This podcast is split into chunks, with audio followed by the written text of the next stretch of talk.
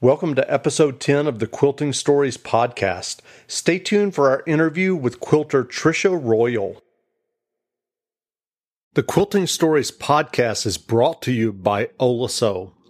For the last year, I've been using the TG 1600 Pro Smart Iron from Oliso.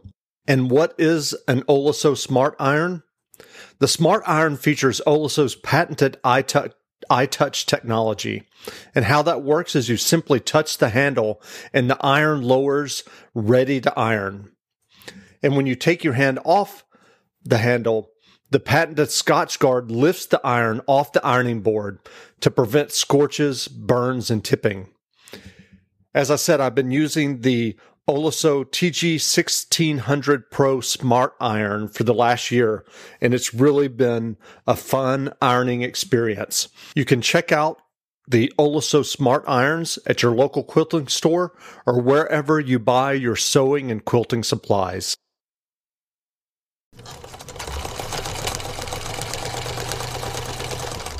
Welcome back to the Quilting Stories podcast. I'm joined on today's podcast by my co host, Elaine Poplin, a quilter from Huntsville, Alabama, who on Instagram is Messy Goat. And uh, I'm on Instagram as Jeff Rutherford. And our guest today is quilter Tricia Royal. Tricia is a quilter who lives in Los Angeles, California. And she was the artist in residence at San Jose Museum of Quilts and Textiles in the fall of 2019. Tricia, welcome to the podcast. Hi, how are, how are you guys doing today? Great. Yeah, I'm hanging in there. That's good time. So you are Bits and Bobbins on on Instagram, yes? That is correct. Yep. Um, same. My website's the same, actually. Oh, yep. Excellent.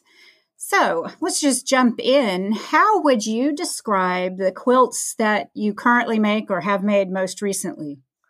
So, uh, for probably about the last I would say like four years, three, four years, I've been making art quilts.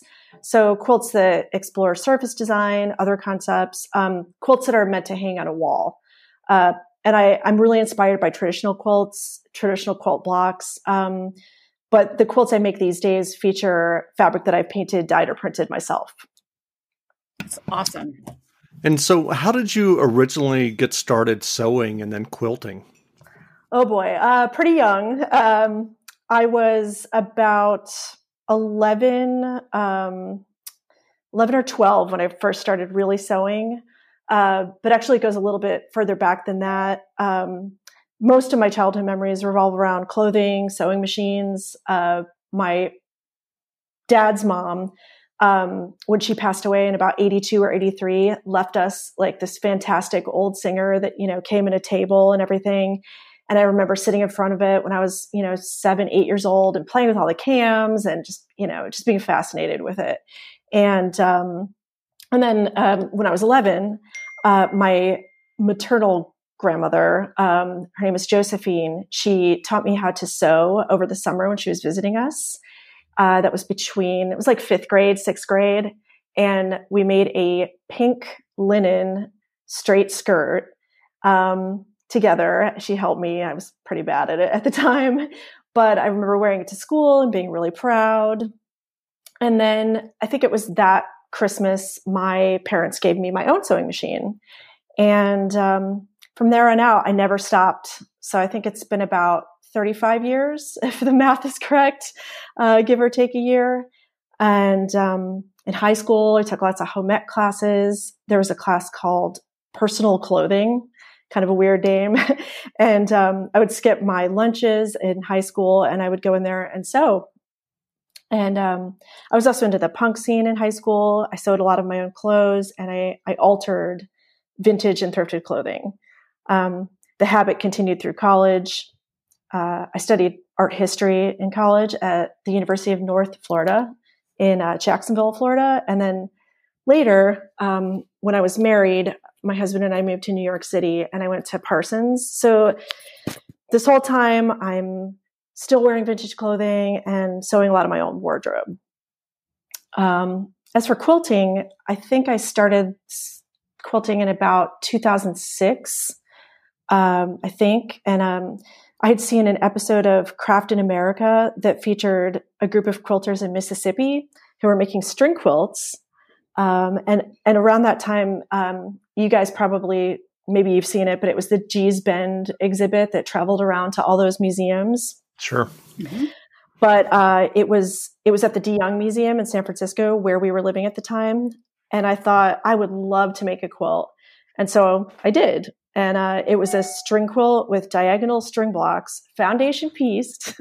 um, I had sewed the the strips to like another piece of fabric underneath it to support the, the strips, and um, it was made from these vintage fabrics that I had around, garment fabrics primarily, like uh, 60s and 70s cottons and eyelets and hot pink baby wide wale corduroy. And um, it came out pretty great, actually, uh, surprisingly. But I think that was because I had a lot of experience sewing up to that point.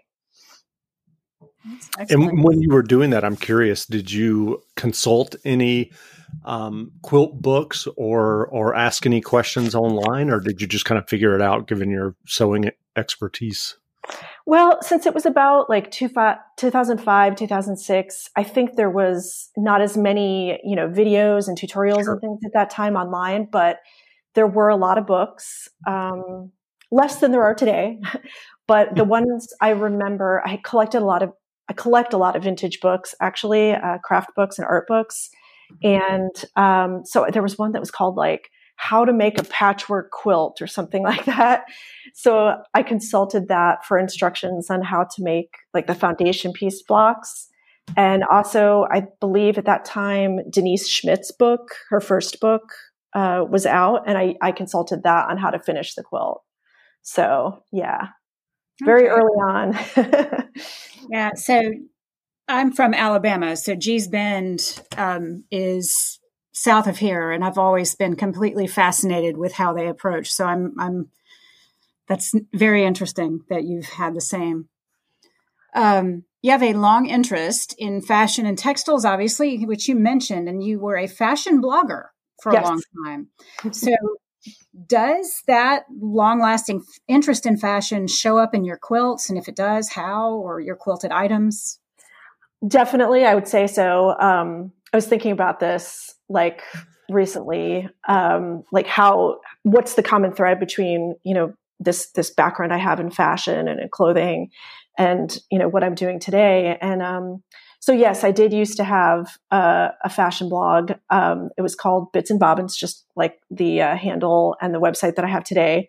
And um, I also had a, a, fashion sharing group on Flickr, which some people may remember. It was a very mm-hmm. long time ago, but it was called Wardrobe Remix. And uh, people shared their outfits, and we celebrated everyday creative people and, and creative personal style. So I, I like to tell people, like, you know, when they ask me this question, what's the relationship? That it used to be that my my body, my person was where I expressed myself. Like I uh, was really into using myself as a canvas and mixing, mixing and matching wild clothing accessories in an attempt to like say something about myself and my aesthetic through my fashion choices. And um, basically, I guess what I was trying to say was that I wanted to be seen as a unique person with an unusual sense of style. um, that I wanted to be cool. So um, so yeah, so I was like my own canvas. And then I I have a daughter. She's 12 now. Um, she was born in 2008, and just kind of over time, I think my priorities kind of shifted. Like I started thinking a little bit less about what I was wearing, um, and a little bit more like other ways to express my creativity because, you know, it's sort of more important to be like, you know, taking care of your baby, your small child than to like be worrying about, you know, what the latest fashion is. Um, but as she got older and I started to get more into quilting, that was where I found I, I really wanted to explore um, my expression, my my aesthetic. So I'd say that that was what the what connects those two things. Very cool. Well, you mentioned earlier that you have started doing a lot of painting on fabric and print and, and dyeing. What what what uh, got you interested in doing that as opposed to kind of commercial fabrics? Well, I think um, I like the idea of having like my own like uh, my own stamp on what I do. And I, sometimes feel that if I'm using uh, commercial fabrics that other people have designed, even though they're really beautiful, um, that it isn't really quite me. And I want to have my hand in all of those um, aspects of making a quilt. And I love color. Um, so I, I, started getting into the the dyeing and the painting and the printing on fabric. I think about five or six years ago. Um, I used to live in Chicago, and I was taking classes um, at a place that I later ended up doing an artist residency at. Uh, it's an art center called Lill Street Art Center um, in Ravenswood, which is a very cool neighborhood in Chicago. And um, you know, I was taking screen printing and relief printing and all kinds of uh, ways to you know manipulate the surface, and started taking myself more seriously um, as an artist. So I applied. They have a residency program there, like I said, and uh, I applied for it and uh, was awarded that residency for the 2016 2017 um, year. And during that time, I got really into uh, painting, printing, and dyeing. And after the residency, um, my little family, we uh, moved to California and we've, we've moved a lot. So probably picking up on a, a lot. But uh, we moved to California and the weather here is so great that I dedicated my garage uh, to basically being like a print uh, dye painting studio, art studio, and the weather is fantastic. So I just open up the garage door and you know enjoy the weather and um, and work. So yeah, um, sounds wonderful. It is. Yeah. I'd love to come out and join you. yeah, it's it's definitely we're very very lucky uh, you know we, we have other issues sure, sure. in california but um, the weather is generally not one of them. But uh, yeah so i've been getting into making like splatter painted fabric and relief printing and screen printing and ice dyeing. And um, i use those fabrics like i said in in my quilts these days as opposed to the commercial fabric. Excellent. So um, has the pandemic impacted your quilting at all? Have you been exploring new things because of it? Uh, I would say that generally it really hasn't changed my practice of uh, making quilts or making art very much at all. Uh, before the pandemic, um, my daughter was in school and my husband, you know, was at work. They were both outside the home, and I'm still working and doing all the things that I was doing, you know, working in my garage or sewing in my sewing room. Um, but you know, instead of my family being away from the home, now they're in the home. so, um, but my daughter's 12. She's in seventh grade. So like she's pretty much, you know, takes care of herself and my husband is, you know, doing his thing. So, I mean, it really hasn't changed. um, I know a lot of people have had to juggle a lot of things, and I'm really grateful uh, that that hasn't been one that has impacted me or my, my work. That's good. That's wonderful. Yes. well, you, you mentioned earlier being the uh, artist in residence at Lill Street in Chicago. And as I mentioned at the top of the interview, you were also the artist in residence at the San Jose Museum of Quilts and Textiles.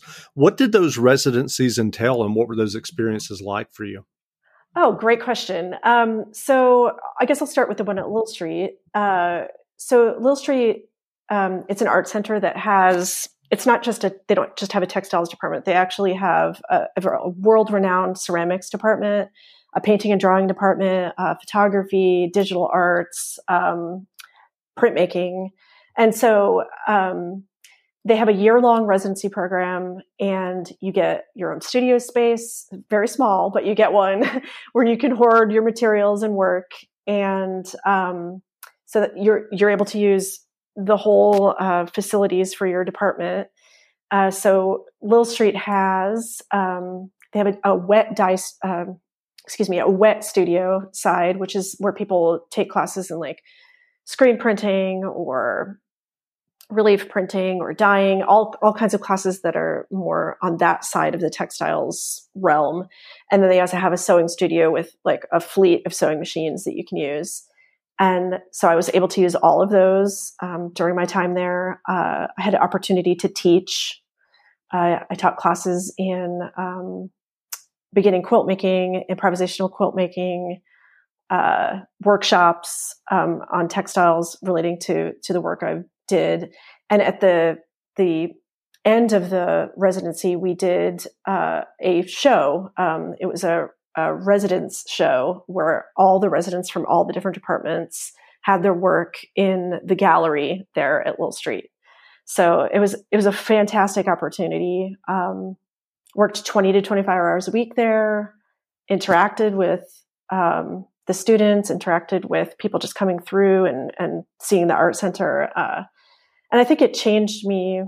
Um, it changed, it gave me like a, a, very intense time to work on these uh, things that might be hard to do at home, like the dyeing and the printing. Um, so it, it, it really pushed me to really explore all of that. And then the residency in at the San Jose Museum of Quilts and Textiles, uh, which is in San Jose, California, that was a a, a shorter term residency, and um, the museum is dedicated to fiber art, uh, not just quilts, but but all kinds of fiber art. And you know, they that was more of a public uh, facing um, interaction with the public. So I had a studio there within what they call um, the makerspace which is where they like do classes and workshops for people but they had a, a, section of that that i was able to utilize and museum patrons would come down um, to the back of the museum where the makerspace is past um, a gallery show of my work. I believe there were something like 10 to 15 uh, large to small pieces that i had there.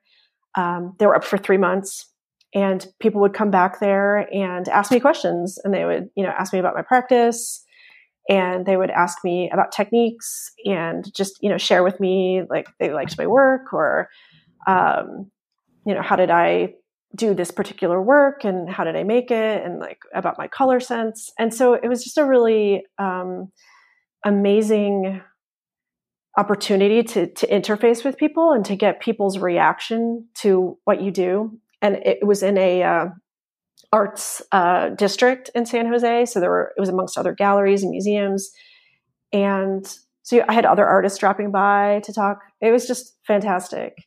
That's great. I, did, yeah, did, you get imagine, it? Go ahead, uh, Elaine. I imagine that having an opportunity to think more deeply about your process and what you're doing helps you define your style a bit more and explore avenues that you might not have thought of on your own. 100%. Yeah. Um, you know, talking to people like they would make me think of things I hadn't thought before. And and and I tend to be kind of like a more of an introvert, so it was a, a good exercise in like getting out of my own shell and and working with people and and talking to them. Um, oh, and I I should say I also taught some workshops there, um, which was another way. I think I had a total of forty students over two classes, and that was uh, fantastic to have you know people who lived in the San Jose area be in my class and and again, you know, exercise, um, articulating my work and sort of defending it in a way, mm-hmm. um, taking myself seriously. You know, it, it's I, it, when I reflect upon it, it's like it's, it's, it was a pretty big deal to have a show for three months. So, yeah. how how did you um, get into doing the artist in residence anywhere? I mean, I think it was a matter of hearing about it through friends. Um, eh, with the Lill Street residency, my friend Nora Rennick Reinhardt uh, was the textiles director at Lill Street, and I think she was just like, "Go for it," you know. And I was one of many people who applied for it, but I guess I had what it took. You know, it's a matter of looking for the opportunities and then having the courage to try you know, and taking myself seriously as an artist. Um, you know, beyond just doing it as a, as, as like a pastime or a, a hobby or a craft, like taking it to the next level. Okay. Very interesting. Jeff, you had a question too? Um, yeah, I was, I was just wondering, did you have a sense if you inspired anyone who kind of wandered by to, to possibly make a quilt? Oh, um, well, there were a lot of quilters who came by, which oh, is okay. very cute. um, you know, maybe my work wasn't quite what they would want to do, but sure. I think that they were just happy to see quilts there because um, the residency isn't always quilt makers. right. and I get the sense that I wasn't. I was probably the most traditional fiber like quilt artist of of their slate of of residents over the past couple of years. So, um, I think I did, you know, or maybe I know I had lots of conversations with with people who visited who asked me about different techniques and I'm a big believer in sharing knowledge and so they would ask me, you know, how did you do this painting technique or what paints did you use and I I happily would say, oh, you know, I used uh, Dynaflow by Jacquard, you know, just I think I, you know, maybe I did. Maybe I did. I don't know. well, we'll say you did. Sure. sure you did. so, what inspires a new quilt for you? And obviously, you probably got some inspiration from those artist in residence experiences, but you're not in one right now. So, what what inspires a new quilt or new fabric project for you? Oh, that is really hard question to answer. Um, so the answer is yes. I think everything inspires me. I mean, like I get inspiration from everywhere. You know, I know that sounds really trite, and like probably everyone says that, but like, you know, I have I mentioned this earlier in our conversation, but I have like a huge collection of craft books and art books, and so sometimes I'll just be kind of like flipping through those um, in bed, you know, like a big stack, and I'll be like, oh, that's a really cool idea. Like, how could I utilize that like weird technique in my quilt, you know, without replicating like you know, obviously what I'm looking at. Right. Um, sort of borrow the idea. Uh, so sometimes it's that, or maybe it's less tangible things like I love looking at like abstract art, you know, uh, 20th century uh, uh, expressionist art, uh, going to museums uh, when they were open, mm-hmm. um, but but also like things like 70, 70s and 80s fashion or interior design, uh, music, especially hip hop, um, graffiti, textiles from around the world. I really love looking at, you know, embroideries and weavings and things and, and looking at the colors and the juxtapositions and shapes. So those are a huge influence. So when you do get an idea, do you jump on it right away or does it cook for a while? Uh, so that's, that's a, also a really good question. Does it depend? yeah, I think it, it kind of depends. Sometimes, you know, I'm like a I'm like a magpie. Like I want to collect all the things and do all the things. Uh, I had this friend Donna uh, at the Chicago Modern Quilt Guild when I lived in Chicago, and she said that she was like Miss Piggy at the buffet of life. And I thought that was hilarious, but I think that applies to me too because I, I, have like a zillion things going at one time. Um, like, pr- like 10, 15 projects of all different types, you know, quilts and some other fiber work, like going, you know, concurrently. And uh, I wish that I was the type to do like a, a linear working style, but that is just not me. Um, I get things to the finish line. It just takes a while. And you asked, like, I can relate to that. Yeah. In a big way exactly. I think a lot of people can. Um, yeah. Sometimes I'm fighting with something, and so I put it in timeout till my subconscious figures out how to solve a problem. Yeah, exactly. You know, sometimes things need to percolate, right? Mm-hmm. So, um, so yeah, I have a lot of things that I kind of set aside, but I almost always get back to them. Mm-hmm. And then you asked me how did my you know how do my ideas come? A lot of times they come like right as I'm going to sleep. um, and I figure if it's still with me when I wake up in the morning, then it's like the idea is sticky enough. And if I'm excited enough about it, I will like try to go at it right away. So, um, yeah, and I don't really keep a sketchbook. I wish I did, but I just kind of like try to keep it all, you know, all, all that chaos like stuffed into my brain and, and finish things as I can. Sounds great. Yeah. So do you do you quilt your quilt yourself? Uh, yeah, primarily. Um, just because, again, I want to have my hand in my work, and so um, I have a long arm, uh, a, a, Handi Quilter, Avante, that I bought a couple of years ago. Not the best quilt, uh, long armor rather, um, but I, I do uh, do some some long arm work on there, and then I also uh, use my domestic machine a lot uh, to quilt quilts. Okay. I used to have an Avante, so yeah, they're great. they are really good. Um, I know that uh, from following you for a long time, you gravitate towards color and you love color and you are like me, you love all of them. You know, what is your favorite color? Yes, all of them. yes. So are there specific colors that you find yourself gravitating towards or using, reaching for most often? Hmm. It, it's interesting. I, when you say you said all of them, that was going to be my answer. As you were stating the question, um, yeah, all of them.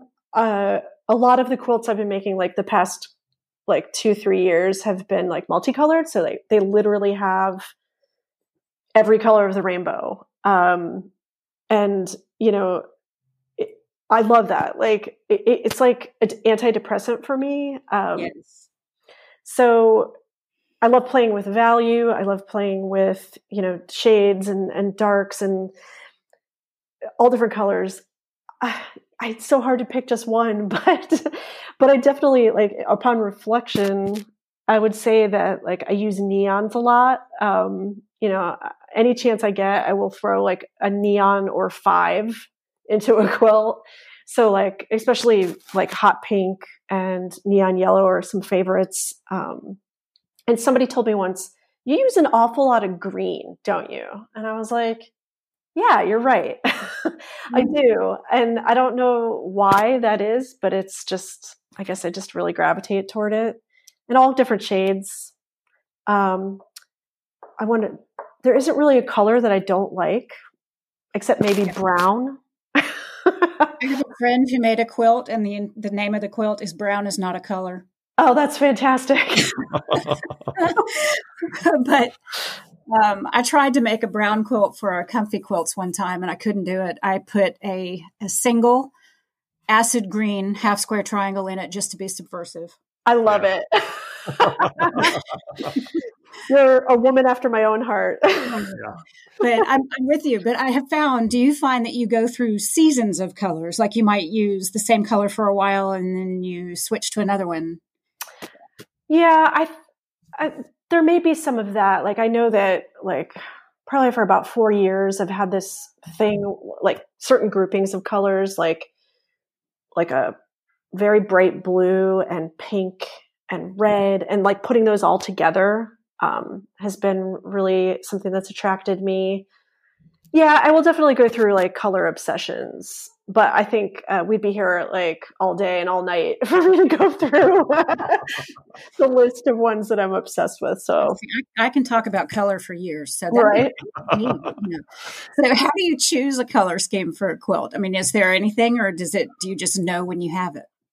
I think I know when I have it. Like, I, I guess, I guess the color is kind of like a an intuitive thing for me at this point, and I try not to overthink it. You know, like I'll set when I'm making a like a, a quilt that has a lot of colors in it. I will like set out a palette of fabric like by color order, like kind of in a rainbow in front of me, and just grab like what's attractive to me at that time. So there isn't a lot of pre planning um, or thinking even not not conscious thinking Right. Yeah. All right. So, if you were talking with someone who's intrigued by quilting but maybe a little intimidated to get started, what advice would you offer them? hmm. so i think with that that the biggest thing i would tell somebody to do if they were getting started in quilting is to just like let go of your fear and your you know your feeling of intimidation as much as you can and just jump right in with both feet. And the reason why is because i think a lot of people you know they're like oh i can't do that or like that Mhm. seems scary or like not sure what to do with color or i'm not you know not sure how to cut this. And we have all these hangups that hold us back you know because we've heard people you know telling us it needs to be done this way. And i think if people will just dive in and allow themselves to let go of the fear and allow themselves to make mistakes um, that they'll learn and and they may you know find that they really enjoy it and if they if they let go of that feeling of of feeling like they're going to make mistakes that they'll have more fun because um, you know, this is supposed to be a fun, um, you know, art practice or craft practice. Like it's supposed to be fun. So, you know, let it be fun by, you know, letting go. Absolutely. Sure. Be wrong with confidence. Exactly. Yeah. um, you know, ask questions, experiment, and and and try not to get too hung up on it. Yeah, and you don't you don't learn if you get it right the first time. Exactly. so, I mean, to me, part of the joy of it is the challenge of figuring things out. Exactly. Yeah, and and along the way, you're going to be like, "Oops, that didn't work out. Well, I'm never going to do that again." You know. Right, but you wouldn't know that unless you messed up. Exactly. Yep. Excellent. Do you have a favorite piece that you've ever made? Hmm. Tough question. um, so um, I think my favorite, like when I think about this, favorite body of work has been that that one that I've kind of been talking a little bit about that I've made most recently that have my own fabrics in them. Um, most of those are like one patch or like a really simple like traditional block repeated like grid format um, with varying color combinations and they basically become these like color field quilts and i like playing with like the iterations of color so so i'm feeling really good and and feel confident about that body of work and want to continue more of that and um hmm. like another recent one i just finished this quilt it's white like a white background of just one patches and then i attach these pom poms to it that um, yarn pom poms that um, I made when I was uh, an artist in residence in at the museum in San Jose, and they were it was this yarn that was donated to the museum from the community. You know, people just offloading their old junk and uh, donating it to the museum so they could use it in their their classes and things. And I was like, well, what could I do with this? And so I made these like multicolored pom poms and attached them to the surface of the quilt. And there's just something I'm really vibing on about that quilt. Um, yeah, it's um, neat looking. I saw it. I was following. Yeah, it's like quilts tend to be very flat, you know, like mm-hmm. uh, very low relief, even if they have, you know, very intense quilting on them. And I've been playing around with these ideas of like, how can I jump off the surface of the quilt, you know, and and use like something unusual or some other material that you don't always see on top of a quilt. So so that's what that was about and I, am really you know happy with that. And also, it uses like recycled materials, which is something that means a lot to me. Um, been using them in my in my quilts, you know, since the very beginning, since that very first quilt. Um, and then um, another favorite, uh, actually, as a group of favorites, um, I made these protest quilts last year, uh, kind of around the time of the beginning of the pandemic and around the time of the uh, BLM, uh, George Floyd uh, protests. Mm-hmm. And uh, they say, I am not okay. We are not okay. And it is not okay. And it's black and, and gray uh, text on a white background. So they're kind of very different than the work I normally do, but they were something that I was really compelled to make um, because I was I was really angry at the senseless murder of of people of color now and you know forever. And um, I was also really upset with how the um, how the Trump administration has been handling the pandemic uh, from the beginning. Mm-hmm. And so I was extremely angry about about all of that and I, I, felt like i had to do something or make something and because you know quilts are my mm-hmm medium of expression. Um, I made those, and so I feel I feel like I feel like those are some favorites of mine that that I've made. Um, all of that, yeah, oh, yeah, sure. So, can, I'm can curious if you could talk a little bit more about the recycled materials and what that um, means to you, or or why why that appeals to you. Oh, that's another good question. So. So I've always been into to thrifted and, and to vintage and to uh, recycling uh, and and using things that are what other people might consider a discard or something that that that might have little or no value, you know, because they're giving it away. Um, I like using things like that because it it it kind of says something like these things are valuable too, or, or what is value really, right? Mm-hmm. Um, can I take this thing that was considered something of lesser value, you know, perceptually, and turn it into something of greater value um, or renewed value by using it in my quilt? Um, so that's that's I think that's what my basic ethos is around using those in my work.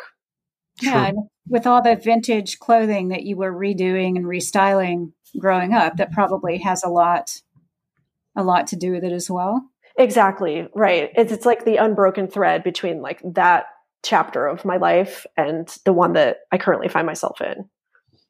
It's fascinating. Yeah, I think it was Planet Money. I could be wrong. I think it was Planet Money that did a a, a mini series podcast about kind of the the life of a T-shirt. um, just in terms of how you know a lot of the things that you drop off at at at um, some thrift stores, not all, end up on a boat headed to uh, impoverished country, and it's it's just really interesting. And the ironic thing is that a lot of the T-shirts start in those countries and then come to the U.S. Yeah, there's actually, you, you, mentioned that. It's really interesting. There was this documentary, and I don't know when it was made. Um, I, God, it could be like 10 or 15 years ago now, but I think it's called Secondhand Pepe, P E P E. And it was about um, just about that same subject about, you know, discards from the, the US and other Western uh, nations. And in this case, they were being shipped to Haiti. Mm-hmm. Um, and what people there, you know, how that affected like the local culture, you know, of of clothing and, and things that people um, used, and and what they did with it, and how it's also kind of damaging to the environment, and we're just kind of offloading that on on other people. Um, sure. I think if people Googled it, they might be able to find that. It's a short film, um, but it, it, fascinating. Yeah. Sure. Well, I'm curious, are there other quilters that have inspired you along the way of your quilting journey?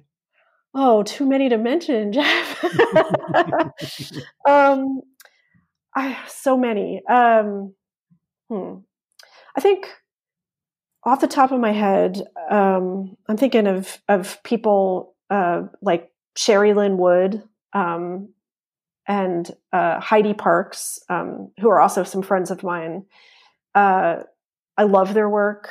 Uh, I don't want to make their work, but I, I love because um, their work is is different than mine in in a variety of ways. But but I love how they follow their own drummer. You know, like mm-hmm. any quilter, any artist that like confidently, you know, finds a way to to you know follow their own drummer and follow their own path. I think people like you know Sherri, like Heidi, I, I think I admire them a lot, and um, I like hearing what they have to say.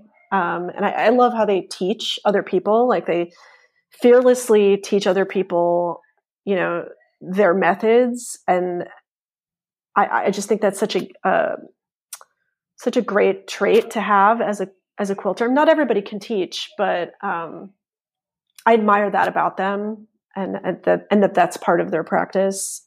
Um, I also like, uh, you know, in the more surface design area, Malka Dubrawsky. Do you all know of her? Mm-hmm. I do. Yeah. So she does, you know, batik uh, fabrics, and I think she's doing some other explorations. But she she kind of has like a similar um, vibe to me with kind of playing around with these kind of more traditional um, patchworks, but but taking them to some other place. Um, Joe Cunningham, I think he's fantastic mm-hmm. uh, in the whole realm of improvisational work. And and he, I don't know if you all know about him, but he has this. The way he does his quilting on his quilts is often like he's doing these drawings of, like for instance, he did one that had to do with Ukrainian um, the unrest that was happening in, in, the Ukraine a few years ago. Uh, so there's there's many layers of meaning in his quilts, and I, I really admire that. Oh, yeah, there's just I love the depth of thinking. Yes. Yeah. Yes. You know, I look at a quilt and just want to know more because there's especially if it's not just a you know a pattern that somebody else wrote, but if it's Right. something in your own head, you know there's a story that we can't see. Yes. Yeah. And I love that. yeah, I love I love the layers of meaning, you know, and th- not to disparage people who, you know, use patterns or like know. Just- enjoy the the act of sewing, which, you know, I'm sure the three of us can relate to. Um, just the meditative of uh, pleasurable aspect of that, but like I love seeing people who like take it to another conceptual level. Absolutely. I mean, there's to me, there's there's value in all of it. So sometimes I need the meditation, and sometimes I got to get the feelings out somehow so they don't eat me up. Exactly. Yeah. And you know, I I do all types of quilting unapologetically, and I love all types of it. There's room for all of us. Same. Yeah. Totally agree. So, um, you mentioned your Avante. What other machine do you use? I think I read you use a Janome. I do. Yeah. I actually have like a little fleet of sewing machines. See, I, As we all do. Chicago. well, um, to repeat, Miss Piggy at the buffet of life. Um, so yeah, I'm a little bit of a hoarder, but I have like two um, Janomes that I kind of switch back and forth between. Um, I have a, a Janome 6700, which is like a zigzag machine, and it's fantastic for uh, doing like straight line quilting with a um, with a, a walking foot. And then I also have um, I just bought it this summer, um, a Janome HD9, which is uh, kind of like the Juki TL 2010, hmm um, a little bit more heavy duty. Um, but I'm just love it. Yeah, those are my two main squeezes, and then I have a little, you know, some vintage Bernina and like a featherweight, and so Yeah, I Yeah, I'm, I'm using one of those Jukis. I love it. oh, it's great. yeah.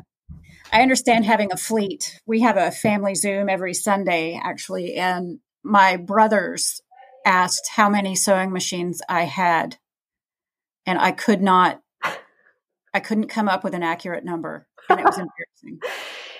Well, you're not alone. No, no, and I'm not even sorry. I mean, Don't be. I, I didn't decide I was collecting feather featherweights. Somebody else did, and then they just started being left on my doorstep like strays. So I have a bunch, but I don't know why. But that's okay. there are worse things. I think. know, Yeah. you know. So, do you do you have a favorite notion or ruler? Oh, hmm. Well, I think you know my favorite notions are kind of the the the basics. You know, like I have a what is that? An OmniGrid suite of OmniGrid rulers. Like a, I think one of my favorite ones is like a three by eighteen, if I have that right. Um, uh, I have a my rotary cutter, the yellow one. I don't know what brand that is. um, forget. Yeah, I I know the one you're talking about. I can't think of it. Olfa. That's right, Yeah, exactly. There you go. So yeah, those are great. Um, I use uh, like a Clover. Clover makes a lot of great tools, but they have um, this little chalk wheel, like a, Mhm. a tracing wheel. That's great. Comes with a little like cartridge of chalk because when you're marking quilts, sometimes that's that's like a really great thing to have. Um, yeah, the basics. I think the basics are important to have. Sure. Absolutely. So, so what's where's the best place online for people to learn more about you and your quilts? So, two places. Um, you can go to bitsandbobbins.com or you could go to Instagram and type in at bits and bobbins. Great. Well, again, we've been speaking with quilter Tricia Royal. Trisha, thanks for doing this interview. Great. Thank you both for the opportunity. This was fantastic. You're welcome. It's fun talking to you. Great.